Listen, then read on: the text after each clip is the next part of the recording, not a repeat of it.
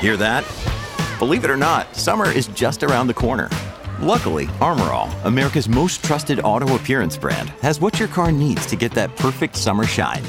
Plus, now through May 31st, we'll give you $5 for every 20 you spend on Armorall products. That means car wash pods, protectant, tire shine, you name it. Find out how to get your $5 rebate at armorall.com. Armorall, less work, more clean. Terms apply.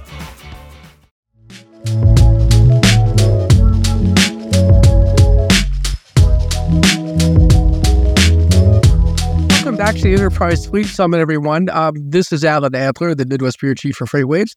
I'm here with Sam Arons, who is the Vice President of Business Development at Gage Zero. Sam uh, has a career really that spans clean energy, technology, and transportation.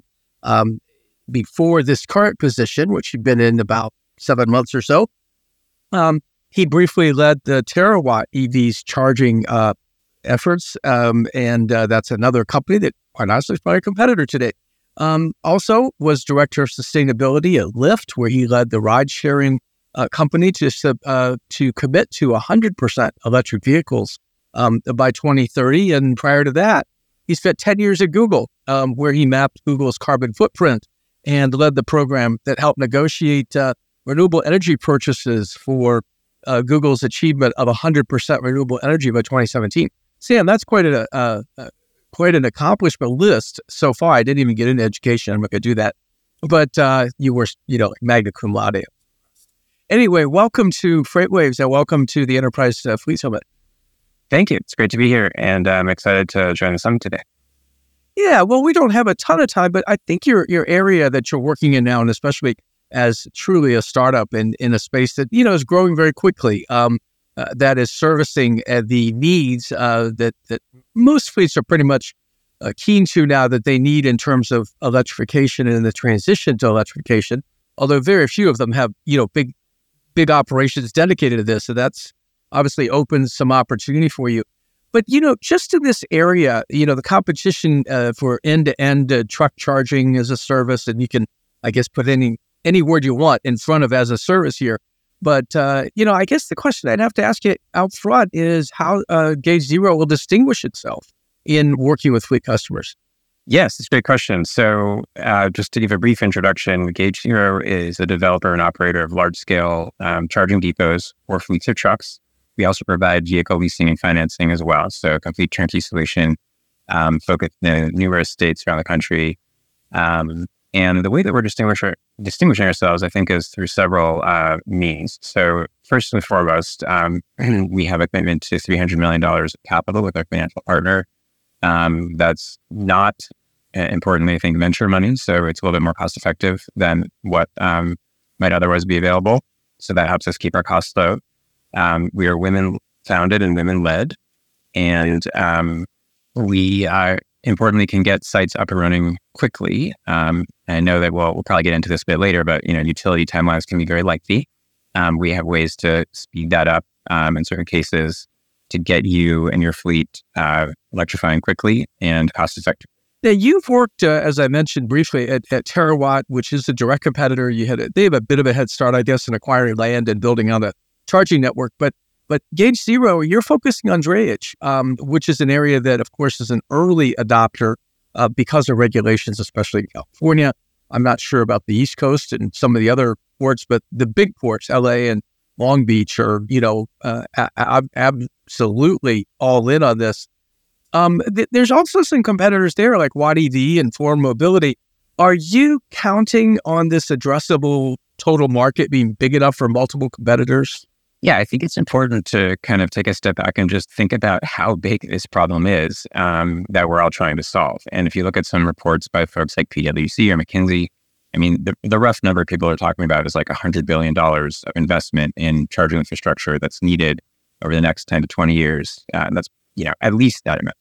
So, you know, if, if you just count up the amount of dollars committed to folks like us and, and the other people on the market, um, we're well short of $100 billion. Maybe it's a few billion dollars so far. So I think there's ample room for all of us um, to be doing this. And, you know, quite frankly, I think in a way, you know, the more the merrier. We're all kind of cheering ourselves on. I think competition is healthy. Um, you know, we're, we're all kind of, you know, doing our best and, and making each other do more, you know, go faster and better, and stronger than we would otherwise. Um, so, you know, it, it's going to be interesting to see how it all shakes out. But um, I think we're well poised to take a, a, pretty good chunk of this market and, and build it out quickly and help fleets electrify as needed to reduce the pollution um, that we're all trying to eliminate. Yeah, and you know, your own CEO said that you know, I think told the Wall Street Journal that um, you know less than one percent of this build out for for truck charging is actually you know done, and I I was kind of surprised by that low number because we hear about new things like uh, you know what Schneider has put in in El Monte and uh, you know the, the, the charging for you know 32 trucks at a time, and you've got the NFI project uh, you know in Ontario that's coming and things like that. So it's like, well, gosh, it seems like we're doing fine, but maybe not. Maybe we're not doing so fine. Um, so let me let me ask you. Uh, you know, those are both heavily incentivized uh, projects, the ones that I just mentioned. Um, how important are the incentives, uh, you know, for both electric trucks and infrastructure? Um, and how long will they be part of the picture? Well, you know, when I think about this question, I think about TCO, which of course stands for total cost of ownership. And that's the metric that we really think is the right thing to be thinking about, you know, for an operator. Am I going to be ultimately paying less for this solution or, am I going to be paying more? Right. That's the important question.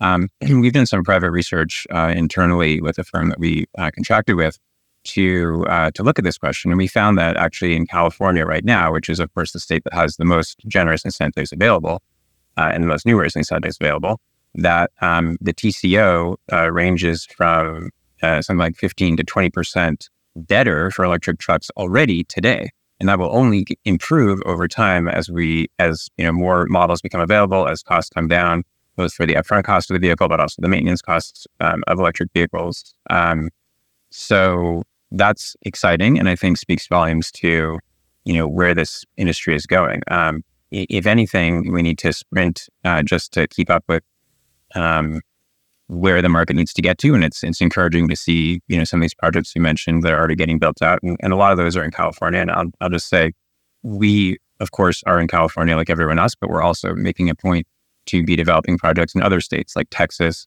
Colorado, uh, Washington State, New York, and New Jersey, um, just to name you know a couple that we're starting with.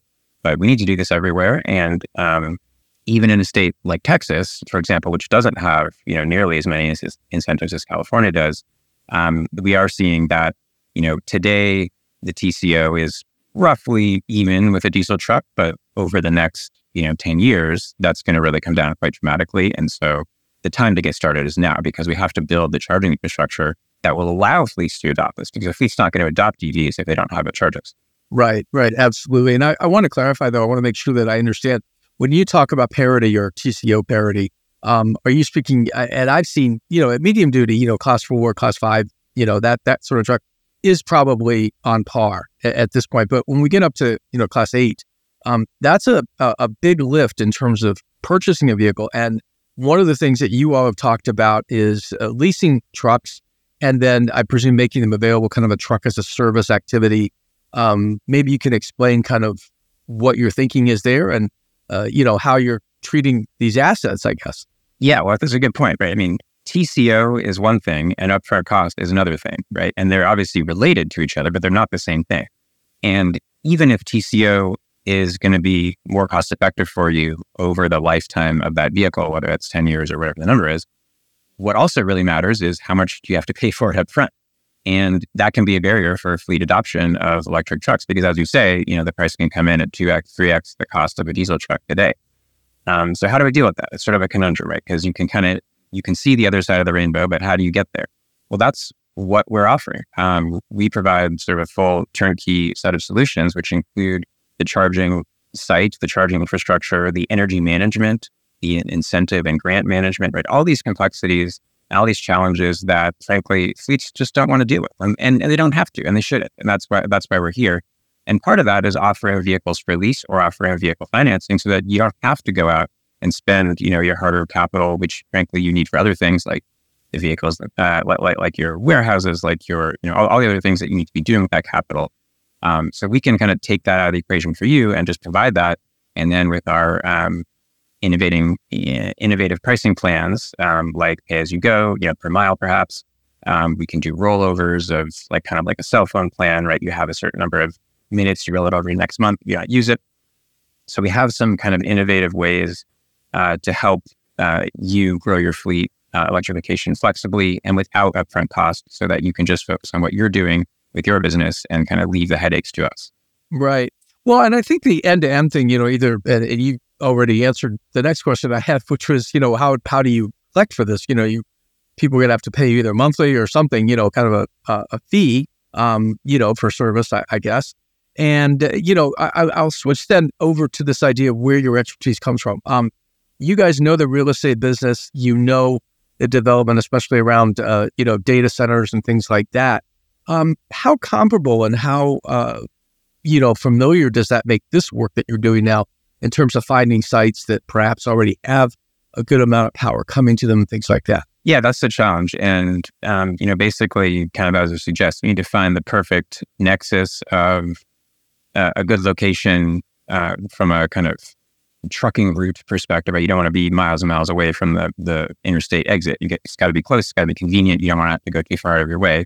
You also need to find a place that has a pretty decent amount of power that's available now and a clear path towards a much larger amount of power available, you know, a couple years down the road as this industry grows, right? And more and more fleets electrify, that site has to be able to expand and accommodate even more trucks. Um, all of that also has to be in a location where there are a lot of fleets um, that are doing business there. So if you found a great site, you know, in the middle of the desert somewhere, great, but no one, no one's there, right? Can't use it. So you need to have lots of fleets that are right around. And then you have to layer on top of that um, the utility uh, uh, rate structure, right? What what's the price of electricity? How does it vary during the day? Is there a good solar resource? Um, because we typically think about doing solar and battery storage to help make the, the electricity cost more uh, more cost effective for customers. So there's all this whole host of factors you've got to consider. Um, and that's where expertise really lies because we're a, group of folks who've uh, mostly come from the solar um, and wind world who have been doing development of really big scale energy infrastructure projects, um, over $10 billion worth of projects actually in our kind of prior lives. Um, and so we know how to do this. We know how to talk to utilities. We know how to find the land. We know how to permit it. We know how to construct it. And, and then most importantly, for our fleet customers, we know how to operate it at high reliability because we're used to doing that. And that's super important because what we want to do is have minimal disruption to your operations, right? Like you need to just do your business as you've been doing it, not have to change, you know, almost anything at all, ideally. And to do that, you need infrastructure that's reliable, that has a high uptime. Um, and that's what we provide. You've, um, you suggested that perhaps you know how to sort of uh, cut down. I, I joked with you yesterday about this, that you can cut down the sort of the utility uh, wait time. And I said, oh, I guess that means you just bring your own switchgear or something like that. But uh, but how would you address that? Because I mean, we do have projects, and I my favorite quote of all is uh, Ania from Daimler Truck. He says, you know, I can get you an E Cascadia in five months, but if you need a transformer, uh, that's five years. And uh, you know, do you have a way to sort of shorten up that that utility? Uh, I'll call it trench time for back lack of a better term. Yeah. So I think there's a couple aspects here. So part of it is the relationships that we have with utilities and infrastructure providers already from our past lives that we bring to the table here. So we know who to talk to. We know how to get the right warranties. We know how to get, you know, into the queues and get our, um, our equipment kind of reserved, uh, as quickly as we can, you know, ahead of time so that we don't have to have a five year wait time. Um, partly it's about being able to deploy temporary solutions that can grow as the fleet is growing as well. So you know, a, a fleet today, maybe you don't have any EVs, or maybe you have just two or three or four. Um, and that is uh, an easier problem to solve from an electricity perspective quickly. And you can actually do that um, with uh, what I guess I would sort of call more temporary chargers that can be there while the, the full capacity of the site is being built out and the utility upgrade is being constructed and stuff. So yeah, I'm glad you brought that up because um, I think this idea of mobile charging is definitely uh, one of these things we're seeing more and more mobile charging uh, uh, opportunities come up. I, I, remember Trillium was early, but now we've got you know um, uh, Lightning eMotors is doing it. You, you've got um, uh, XOS doing it. A lot of these folks uh, have these mobile chargers. Let me ask you, and we only have about a minute to go here.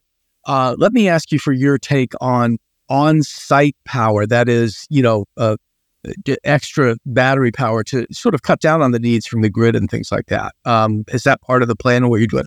That that can be part of the plan for sure. Um, you know, being able to charge a battery when electricity is cheaper, and then discharge it to the vehicles when they need it. You know, so they don't have to disrupt their operations. That's that's definitely part of it, and that's one way to get started uh, more quickly on a site. Um, you can also bring in mobile charging, as you're suggesting. Um, there is a variety of uh, folks offering battery integrated chargers uh, as well, which is in a way sort of the same thing as having a battery, but it's just the battery and the charger kind of in one package. Um, so those are some of the solutions that we think about. And, you know, what matters most is working with the customer to, to understand their needs, understand how their fleet operates, and then tailor our solution to their needs so that everything can get up and running as quickly as possible and the site can grow with them as their fleet electromotes. All right. Well, Sam, listen, this is terrific. Thanks. We could spend more time, but we don't have it. Um, great to have you here on the uh, Enterprise Fleet Summit. And uh, thanks for joining us today. Thank you, Alan. It's been a pleasure.